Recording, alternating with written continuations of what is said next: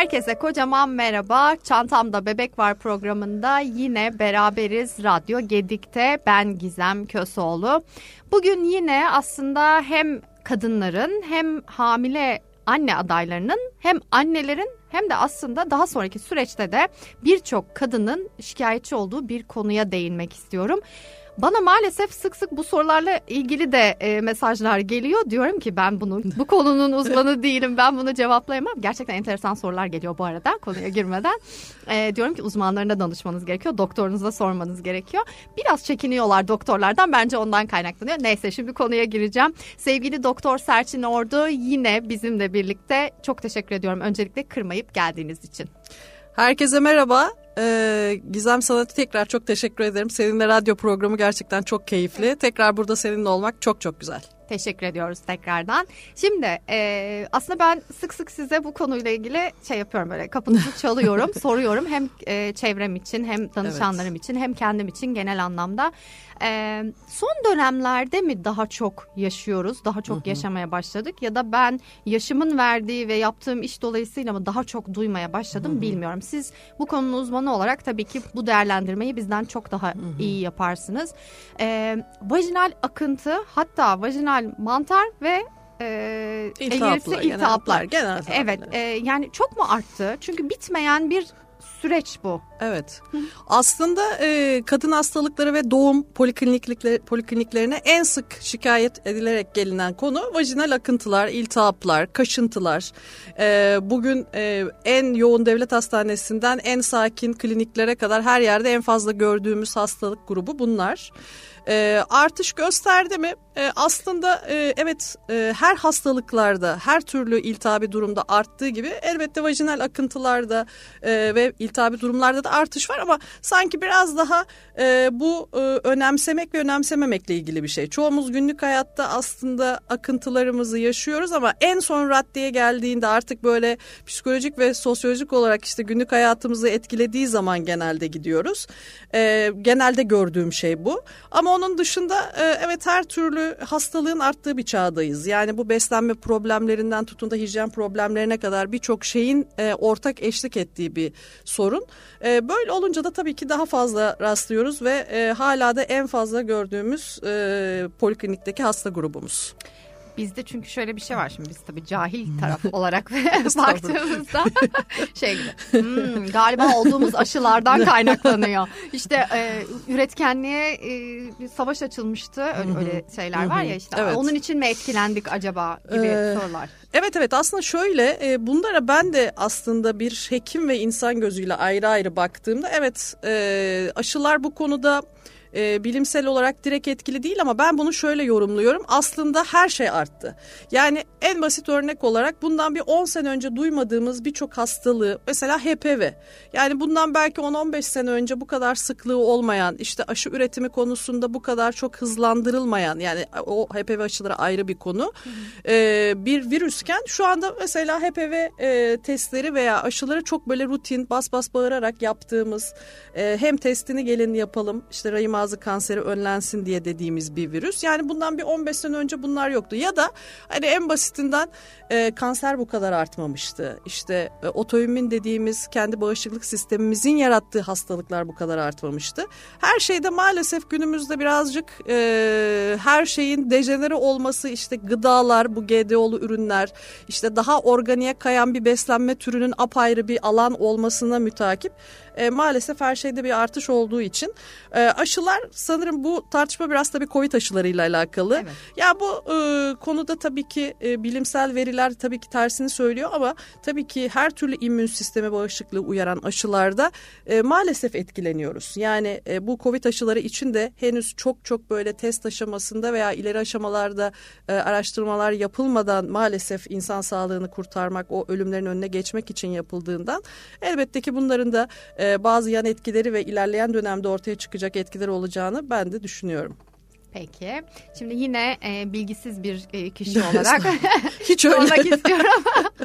e, idrar yolu iltihabı e, akıntıya sebep olur mu Hı-hı. ya da enfeksiyona sebep olur mu vajinal kısımda? E, ya da tam tersi vajinada bir sıkıntı olduğu için mi idrar Hı-hı. yolu evet. iltihaplanır? Şimdi az önce çok güzel bir soru aslında. Şimdi az önceki gibi ayaklarını konuşurken ayaklarını sıcak tutarsan evladım bunlar olmuyor falan. Şimdi aslında e, vajina ve idrar yolu yani çişimizi yaptığımız o e, kanal ve vajina e, komşu. Hı hı. E, aynı yerde e, ve oradaki hijyen problemleri en basitinden e, genel olarak bunu her yerde anlatıyoruz ama işte önden arkaya doğru taharetlenin, arkadan öne doğru değil e, diyoruz en basitinden. Buna dikkat edilmediği, e, sık iş çamaşırının değiştirilmediği, işte ıslak, nemli, terli, e, vajinal ve idrar bölgesinin e, tutulduğu durumlarda o bölgenin her ikisi birlikte iltihap oluyor. Yani akıntı oluyor. İşte akıntıdan sonra aa evet benim biraz çişimde de yanma oldu. Aa bak biraz kasımda da ağrı başladı bugün gibi. Aslında bunlar komşulukla alakalı. O bölgeye dikkat edilmediğinde her ikisinin birlikte olduğu iltihaplar genelde. Aynı şey e, çok su içmediğimizde ya da işte gerçekten e, ayaklarımızı üşüttüğümüz işte kendimizi sıcak tutmadığımız bunların hepsi aslında bağışıklığımızla alakalı şeyler. Bunların hepsi vücudumuza yaptığımız artılar. Bunları önemsemediğimiz durumda evet bir anda e, iltihap işte sadece vajinada oluyor da idrar yolunda olmuyor olmuyor. Tabii ki hep e, bir arada olacak diye bir kural yok. Ama genelde tabii ki e, birlikte eşlik ettiğini daha sık görüyoruz. E, ya da idrar yolu iltihabı gidip vajinayı vajinadaki e, idrar yolunu etkilemiyor da aslında ortak neden her ikisini etkiliyor komşuluk nedeniyle. Aynı yerden olduğu için. Anladım süper süper gerçekten. Bu arada gerçekten az önce işte e, başlamadan önce de konuşuyorduk şimdi de söylediniz ayakların üşümesi konusu. Evet. E, benim en son sizin e, telefonunuzu çaldırma sebebi üç gün önce ayaklarım aşırı üşümeye başladı. Bu tabii şimdi şey yapıyorsunuz işte kombiyi yakayım yakmayayım hmm. işte gerek var mı yok mu? E, çocuklara bakıyorum tişörtle geziyor ama ben titriyorum falan hani o dengeyi tam tutturamadığım günlerdi açıkçası ama ben gerçekten el ayak konusunda çok üşüyen hani biriyim. Beni ısıtmak çok zor. E, dolayısıyla hani çok üşüdüğüm bir dönem sonrasında biliyorsunuz böyle hani evet. e, neler yaşadım. Gerçekten bir ayak üşütmeyle hani bunlar oluyor mu hocam? Evet oluyor. Şimdi şöyle e, vücut aslında bir e, gerçekten çok iyi işleyen bir sistem ve birbiriyle bütün sistemler bağlantılı. Yani e, şöyle ayağınızın altına sıcak su koyduğunuzda evet bütün vücudunuz ısınıyor. Çok garip. Ama evet. böyle işliyor. Yani bir ağ var. Bir mükemmel bir sistem bu. Hı.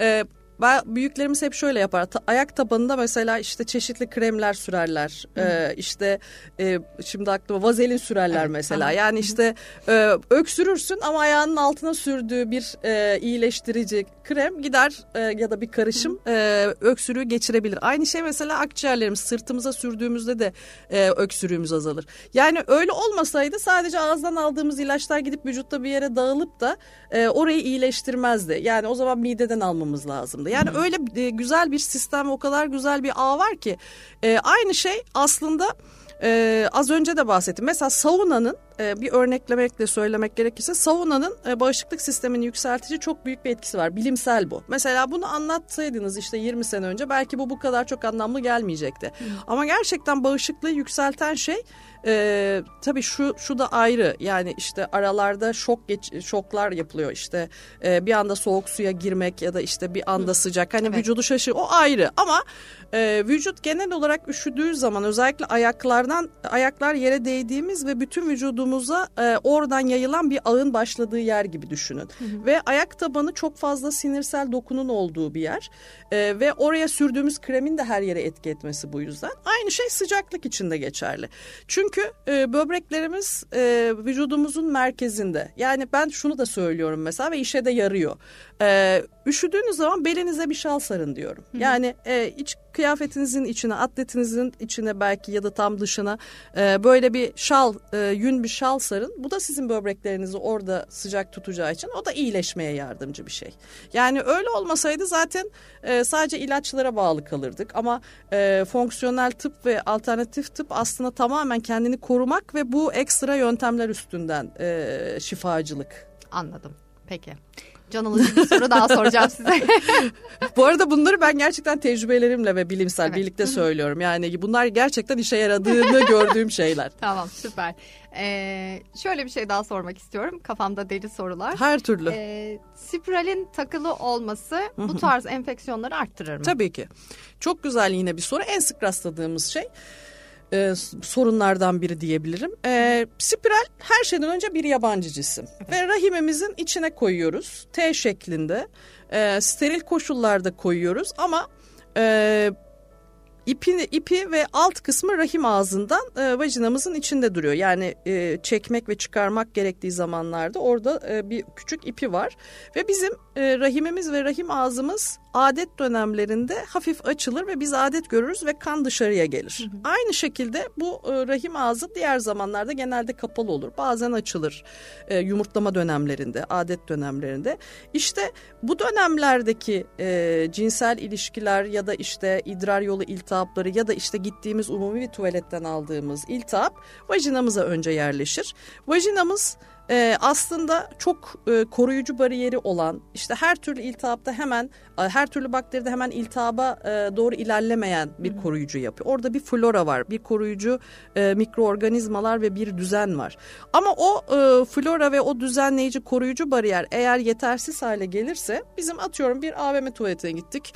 Spiralimiz var. E, orada bir mikrop aldık e, ve bizim vajinamızdaki o flora da bozulmuş. Yani bunu ne bozuyor? İşte çok sık içeriği vajinanın içini yıkamak, işte sentetik iş çamaşırları, onun dışında oraya kullandığımız parfümler, spreyler. Yani oranın sağlığına dikkat etmediğimiz bir sürede e, AVM tuvaletine girdik. Spreyimiz var e, ve oradan bir bakteri aldık. Artık o koruyucu olmadığı için e, oradaki o koruyucu yapı bozulduğu için e, ilerleme yoluyla önce rahim ağzımıza oradan e, rahimimizin içine gider. Çünkü orada zaten bir yabancı cisim olduğu için hani o mikrobu için e, orası çok uygun bir ortam.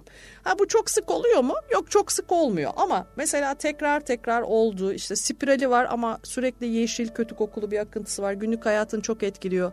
Ayda işte 2-3 defa doktor kapısına gidiyor işte fitiller kullanıyor.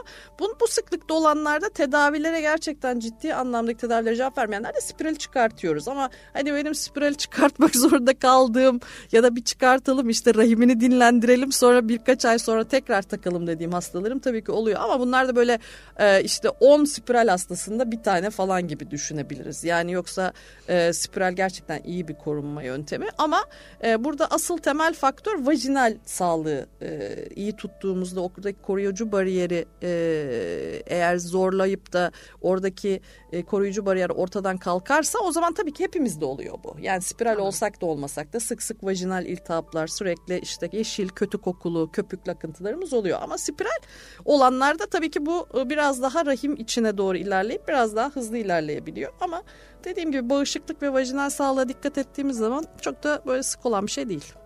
Anlıyorum. Peki. Anladım. Peki hemen, Anlıyorum. hemen burada bir şeye değinmek istiyorum. Yine e, anneler arasındaki ya da işte e, yeni doğum yapan ya da hamile kişilerin böyle aralarında konuştukları konular. E, şimdi spiral taktığımızda e, hormonlu hormonsuz vesaire diye Hı-hı. bir seçeneğimiz var galiba. E, orada bazı e, bünyelerde regli hiçbir şekilde olmuyor. Evet. E, regli, regli kanaması görmüyorlar. E, ama bazılarını da görüyorlar. Şimdi ben şöyle bir soru işareti var. Siz diyorsunuz ki mesela doktorlar olarak işte çok düşük bir ihtimal gebe kalman ya da hiç ihtimal yok gebe kalmazsın gibi bir şey Hı-hı. duyuyoruz ya. Evet. Şimdi ben nereden bileceğim? Çünkü ben e, regli olmuyorum. Dolayısıyla Hı-hı. regli olduğumu da hissetmiyorum. Artık ayın kaçında regli olacağım onu da bilmiyorum falan hani gibi bir süreç var. Bu durumda mesela gebe olup olmadığımızı nereden anlayacağız? Hı-hı. Yani ihtimal hiç mi yok? Şimdi şöyle e, aslında burada özellikle genel bir bilgiden bahsetmek istiyorum. Hiçbir korunma yöntemi yüzde yüz korumuyor. Heh, süper. Yani bu, buna belki buradan başlamak en doğrusu. Tamam. E, şöyle e, bunu çok tipik olarak söylüyorum. Tüplerinizi bile bağlasak diyorum. Yani milyonda bir olabilir. Yani açılmalar olabilir. İşte oradan kendine bir ayrı yol bulabilir tüpler. Ee, yani yeryüzünde yüzde yüz e, korunma yöntemi yok. Yani e, milyonda bir bile olsa bir ihtimalin olduğu yöntemler var. Ama e, spiral tabii ki yüzde 99.5 yüzde 99'un üstüne yani yüzde 1 yüzde 0.5 hani bunlar gerçekten e, çok çok düşük oranlar ama tabii ki sıfır değil.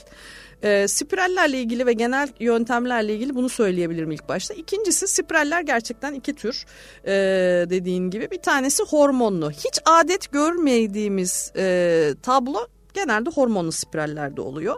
E, hatta aksine e, normal bakırlı spiraller çok kanatır. Yani hatta Aa. ilk takıldığı zaman böyle rahim ona alışana kadar işte yoğun kanamalar, uzun kanamalar, ilk adetlerin biraz daha uzun ve yoğun sürdüğü bir periyot olur. Ee, biz deriz ki bunlar zamanla geçecek ve sonra siz normal adet düzeninize geleceksiniz. O e, bakırlı normal spiraller. Biz bunu normal ve hormonlu diyerek halk dilinde Tamam. ayırıyoruz. Çünkü genelde hastalarımız, hastalarımız öyle geliyor. Ben hormonlu değil normal istiyorum diye. Hormonlu spirallerse içindeki hormondan dolayı e, rahimin içinde bir incelme, oradaki e, adet miktarını azaltıcı bir etkisi olan bir hormon e, ve spiral şeklinde gerçekten. E, evet bu kadınlarda bir süre sonra önce adet miktarları azalıyor, sonra günleri azalıyor. Sonra işte bir iki gün böyle lekelenme gibi bir şey oluyor hocam daha fazla olmuyor diye gelirler. Ve bir süre sonra da gerçekten bazı kadınlarda hepsinde değil hiç adet görmeme şeklinde olur. Bunlar hormonlu spiralin e, aslında istediğimiz özellikleridir bazı hastalar. İşte kansızlık çekenlerde bazen çok yoğun adet görenlerde çok çok güzel bir yöntem. E, onun dışında bazı kadınlarda gerçekten adet görmek işte istemiyorlar. Pet e, ve günlük hayatlarıyla ilgili olan o e, hijyen ve sosyolojik problemleri yaşamak istemiyorlar. Bunun için özellikle hormonlu spiral isteyenler var. Evet bunlar bir süre sonra adet görmeyen kadınlar. Peki nasıl anlayacağız?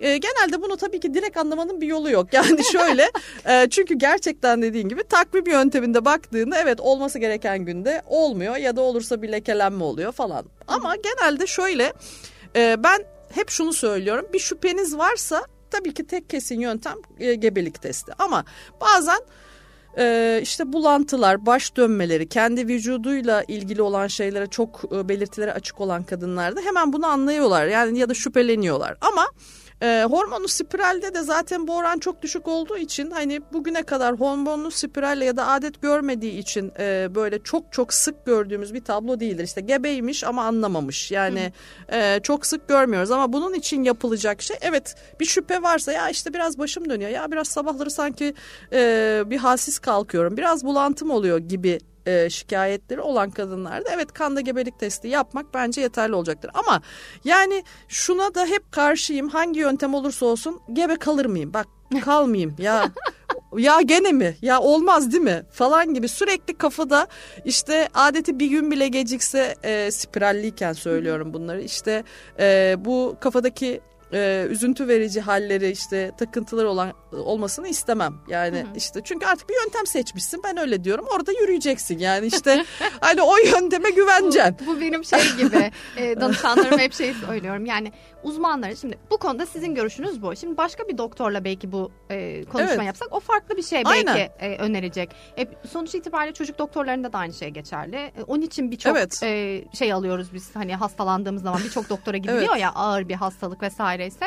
E, şimdi bu emzirme ya da vesaire konularında da aynı şey. Ben eğitimlerime hep başlarken şunu söylüyorum. Birincisi ben sağlıkçı değilim. Bana sağlık konularıyla ilgili soru sormayın. İkincisi kendinize iyi bir kadın doğum doktoru ve güvendiğiniz bir yani iyi demeyeyim güvendiğiniz bir kadın doğum doktoru Evet. seçin. İkincisi çocuk doktoru da yine güvendiğiniz bir çocuk doktoru seçin. Her doktor farklı bir şey söyleyecek. Her uzman farklı bir görüş e, söyleyecek. Her duyduğunuz anne farklı bir şey söyleyecek. Dolayısıyla siz artık onu seçtiniz ya o ne diyorsa onu Evet yapın. çok güzel söyledin. Yani çünkü Evet. e, doktorun bunu dedi, o bunu dedi. Bu kafa zaten karışık. Aynen iyice öyle. karışacak. Evet. Dediğiniz gibi onun için. Aynen aynen. Yani ben öyle diyorum. Yani yoksa şöyle de var. Spiral, prezervatif ve takvim yöntemi ve geri çekme. 3-4 yöntemi bir arada kullanan hastalarım var. Yani diyorum ki yani hani sonuçta bir evlilik ve bir cinsel hayat. Yani e, bu hayatı tadını çıkarmak istiyorsan ve çocuk isteğin şu anda yoksa bir yol seçtin. Oradan devam edeceksin. Yani kafana takılan bir şey olur tabii ki ararsın ya da işte bir gecikmen olur gibi oldu ya da kafanda bir soru işareti oldu test yaptır. Ama işte e, o e, binde birlik e, aralığı da kaçırmamak ve yüzde yüzü sağlamak için 3-4 yöntem kullanmak ve buna e, çok bağımlı olmak ve e, endişeli bir seks hayatı yaşamak bana çok şey gelmiyor açıkçası. O yüzden hani bir yol seçmişsin, taktırmışsın spiraline devam edebilirsin. Hani bir şüphen olursa tabii ki bir jinekolog yardımı almak iyi olur diyebilirim. Süper. Şimdi ben bu konuya niye aslında burada konuşmak istedim? Şimdi çantamda bebek var biliyorsunuz genelde ürün anlatıyoruz ya da işte Evet. e, hamilelik sürecini anlatıyoruz ama e, ben yıllardır hep şunu savundum. Biz kadınız. E, kadındık. Biriyle evlenmek istedik, aşık olduk, hı hı. evlendik ve çocuk sahibi olmak istedik. Şimdi bizim kadınlığımız devam ediyor. E, ve baba yani eşimizle olan iletişimimiz de sevgili döneminde nasılsa aslında çocuk döneminde de aynı olması gerektiğini ısrarla savunanlardanım. Hatta ve hatta bana işte e, kamera sorduklarında, bebek kamerası sorduklarında, işte telsiz mi alalım, kamera mı dediklerinde hemen kamera diyorum. Neden? Çünkü şeyi bile önemsiyorum ben. Akşam o eşlerin yan yana otururken ay içeriden ses geldi dur ben bir gideyim çocuğuma hı hı, bakayım kısmında evet. hani çocuk çocuğa bakacak diye kocasının yanından ayrılmasını bile istemiyorum yani hani e, o kısım evet. var. Yani orada kadınlık ve e, eşlik devam ediyor baktığınızda. Dolayısıyla her şey devam etsin istiyorum. Kafama bir şey daha takıldı şimdi ona bağlayacağım. Şimdi bu süreçler yaşanınca işte böyle vajinal akıntılar, mantarlar vesaireler kadınlar e, doğal olarak cinsellikten birazcık evet. çekiyor kendini. Evet. E, işte tedavi sürecinde bazen mesela öneriyorsunuz hani 3 gün 5 gün yapmayın diyorsunuz. Hı hı hı. E, ya da hafif akıntısı olan bir kadın e, ilişkiye girmek istemiyor. Evet. Şimdi girilmemesi mi gerekiyor? e, ben çünkü hani zaten bebek var, zaten emziriyor, zaten işte gece uykusundan Hı-hı. uyanıyor. Bir ayrılık hani Hı-hı. söz konusu. Hani bir de bunlarda da mı ayrılsınlar? kısmı. Ayrılmasınlar tabii ki. ee, şimdi tabii bu e, şöyle söyleyebilirim. Az önce anlattığım şeyde tekrar geleceğim. Vajinanın içinde bir iltihap varsa bu içeriye doğru ilerleyebilir bir şey. Ee, eğer bağışıklığımız düşükse ya da vajinal e, bariyerimiz, koruyucu yapımız eğer yetersizse. Şimdi cinsel ilişki e, penisin e, vajina içerisindeki rahim ağzına gitgelleri sırasında bu iltihabı birazcık rahim ağzına ve içeriye doğru ilerletebilir. Birincisi tıbbi olarak o yüzden biz aslında e, ilişki önermiyoruz iltihabi durumlarda. E, bu acaba işte ilerletir ve rahim içine doğru ilerler mi diye bir. İkincisi ee, tabii ki cinsel hayat devam ettiği sürece iltihabi süreçler de bazen devam edecek. Çünkü şöyle ee, erkeklerde genelde çok kötü kokulu penis akıntısı çok fazla görmüyoruz. Onlarda zaten olursa ileri düzeyde işte bel soğukluğu gibi daha ileri düzeydeki iltihaplar oluyor. Ama e, genelde partnerde erkekte en fazla gördüğümüz şey idrar yolu iltihaplarıyla ilgili olarak e, onlar e, hem meninin geldiği hem e, idrarın geldiği yer aynı kanal olduğu için genelde idrar yolu iltihapları da e, vajinal iltihapların bir nedeni olabiliyor. Eğer sık sık oluyorsa mesela ben söylüyorum mutlaka partnerde bir idrar tahlili yapsın yapsın diyorum. Hani ondan emin olalım bakalım ondan sonra biz senin tedavini devam ederiz diyorum. Şimdi o yüzden de istemiyoruz tıbbi olarak ikinci olarak. Ee, ama aslında bir de bunun tabii ki psikolojik yanı var. Yani kadın gerçekten kendini o dönemde birazcık daha işte hani iltihabi süreçte biraz daha e, nekata almak, işte bir tedavi sürecinde olduğunu, e, kendi vücuduna e, aynı şekilde tedavi olurken psikolojik olarak da bunun içine giriyor. E, ve bu yüzden de hani ilişki e, sürecini birazcık erteleyebiliyor. Ama bizim açımızdan olan iki nedenden dolayı tıbbi olarak biz bunun o dönemde olmasını istemiyoruz. E, biraz da tabii ki şöyle e, vajinanın da o koruyucu bariyerinin tekrar oluşması için oradaki mikropların gitmesi bir dinlenme sürecinin olması gerekiyor. Zaten e, verdiğimiz tedaviler bir 3-4 gün içinde etkisini gösteriyor. Ama geriye kalan bir 2-3 günlük süreçte de ilişki olmadığında sonrasında orası toparlıyor. Yani en geç bir haftadan sonra e, tekrar cinsel hayat devam edebilir. E, ama emzirme ve e, lohusalıkla ilgili şunu söylemek istiyorum. E, işte annelik kadınlık yani kadınlığın yerine annelik alıyor. Daha önce de bir programda seninle konuşmuştuk onu e, yanlış hatırlamıyorsam. E, işte o ikisini dengelemek çok zor. E, o yüzden de şöyle diyor mesela cinsel terapistlerin çoğunun söylediği şu andaki derneklerin söylediği şey o. İşte 9 ay e, doğumsa 9 ay 9 ay gebekse 9 ayda emzirme olsun sonrasında bırakılsın ve işte e, kadınlık e, de, tekrar geri gelsin deniyor. Çünkü gerçekten hem anne hem kadın olmak o dönem için zor. zor. Tabii orada yardım almak biraz bir süre belki karşılıklı e, bu sürece saygı göstermek ve sonrasında da hormonların etkisiyle e, normal hayata dönmek uygun olabilir. Süper şahanesiniz. Eklemek istediğiniz bir şey var mı bu konuyla ee, ilgili? Bu konuyla ilgili şu anda galiba her şeyi güzel güzel konuştuk. Senin sormak istediğin başka bir şey varsa konuşabiliriz. Teşekkür ederiz. Var mı bunun haricinde bu dönemde özellikle gebelerde şöyle bir şey yaşıyoruz? ee, e, gebelik yani aslında tabii bağışıklık sisteminin değiştiği bir dönem. O yüzden tabii ki oradaki akıntılar normal e, dönemdeki akıntılardan biraz daha farklı. Genel şeylerden sadece son olarak belki söylemek isteyebilirim. E, bir kere en fazla karşılaştığımız iltihabi durumların nedeni e, vajinanın ıslak, nemli ve terli kalması. Yani kuru tutma çalışmak önemli. Vajinanın içini çok yıkamamak. İlla içeriye su tutunca daha temiz olduğunu düşünen e, kadınlarımıza buradan özellikle seslenmek istiyorum. Yani bu aslında tam tersine oradaki o yararlı bariyerin e, floranın gitmesine neden oluyor. E, bir ikinci e, önemli ve çok sık rastladığım şey bu yıkama solüsyonları. Mesela onları e, tekrar burada bir kere daha e, söylemek istiyorum. Onlar dış bölge için yani genital dış bölgenin kullanımına uygun hı hı. ürünler. Yani vajinanın içini de işte e, onunla yıkamaya çalışmak e, çok iyi bir uygulama değil. E, pH'sı vajina e, pH'sına uygun olan ürünleri dış bölge için kullanabilirler ama içeriye çok bu sadece e, yani dışarıdan taharetlenmek önden arkaya suyla yeterli olacaktır. İlla içeriye duş yapmak veya e, bir şey kullanmak e, doğru değil. Pamuklu iş çamaşırı e, kullanmak, sentetik iş çamaşırı kullanmamak. Bir de tabii günlük petler. Günlük petlerin de pamuklu ve kokusuz olanlarını tercih etmelerini öneriyorum. Ee, ve sık sık işte ya günlük petsiz yaşayamıyorum, duramıyorum e, demek yerine onu da yine takıntı haline getirmeden aralarda kullanmak belki havalanmasını da sağladığı için, vajina sağlığı için önemli. Son olarak çok popüler olan niyoli yağından bahsetmek istiyorum. Aa, evet. Evet o çok aynen o çok güzel bir şey. Gerçi şifa. Ee, genel olarak birçok kozmetik alanında kullanılıyor ama aslında nemlendirici özelliği ve e, iyileştirici iyileştirici bir özelliği var. Yani şifa e, özelliği var. Yara yeri iyileştirici ve nemlendirici. O yüzden iş çamaşırı bir damla e, kullanmak e, gerçekten tekrarlayan vajinal akıntılar içinde oldukça iyi bir yöntemdir diyorum. Orada şöyle bir şey yaşıyoruz. Yine o gruplarda çok fazla e, niyoli yağının şeyi İki geçiyor. güne bir mi her gün mü değil mi? hem var hem de şey var inanılmaz 4-5 tane aktı bir şey, damla olarak 4-5 damla mesela şeyler buram buram kokuyor Biraz seyreltilebilir içi spreyle belki hani şey suyla. Evet orada dikkat etmek lazım. Gerçekten Aynen. bir damla yeterli yani. Evet, Yoksa evet, bir damla. çok fazla bir Aynen. şey oluyor. E, yoğun bir kokusu var. Kötü değil kokusu ama yoğun olduğu için birazcık evet. E, şey yapabilir. Rahatsız evet. edebilir. E, o da mucizevi yağlarımızdan bir tanesi evet, herhalde. Evet, evet. evet en kötü hiçbir şey işe yaramazsa tabii yeni yöntemler var. Onu da e, yeri gelmişken söyleyeyim. Lazerler var işte genital lazer uygulamaları, PRP'ler. Hani onu kullanan jinekologlar var. E, onlar da yararlı. Süper. Teşekkür ediyoruz o zaman. Ben çok teşekkür ederim. Çok İlginize, keyifliydi. emeklerinize sağlık. Teşekkür ederiz. Bizi dinlediğiniz için teşekkür ediyoruz. Sorularınız olursa eğer bana yazmayı unutmayın lütfen. Sevgili Serçin Hocam Tekrar teşekkür ediyoruz bilgileriniz için. Ben teşekkür ederim. çok çok sağ olun. Bir sonraki Çantamda Bebek Var programında görüşmek üzere. Hoşçakalın.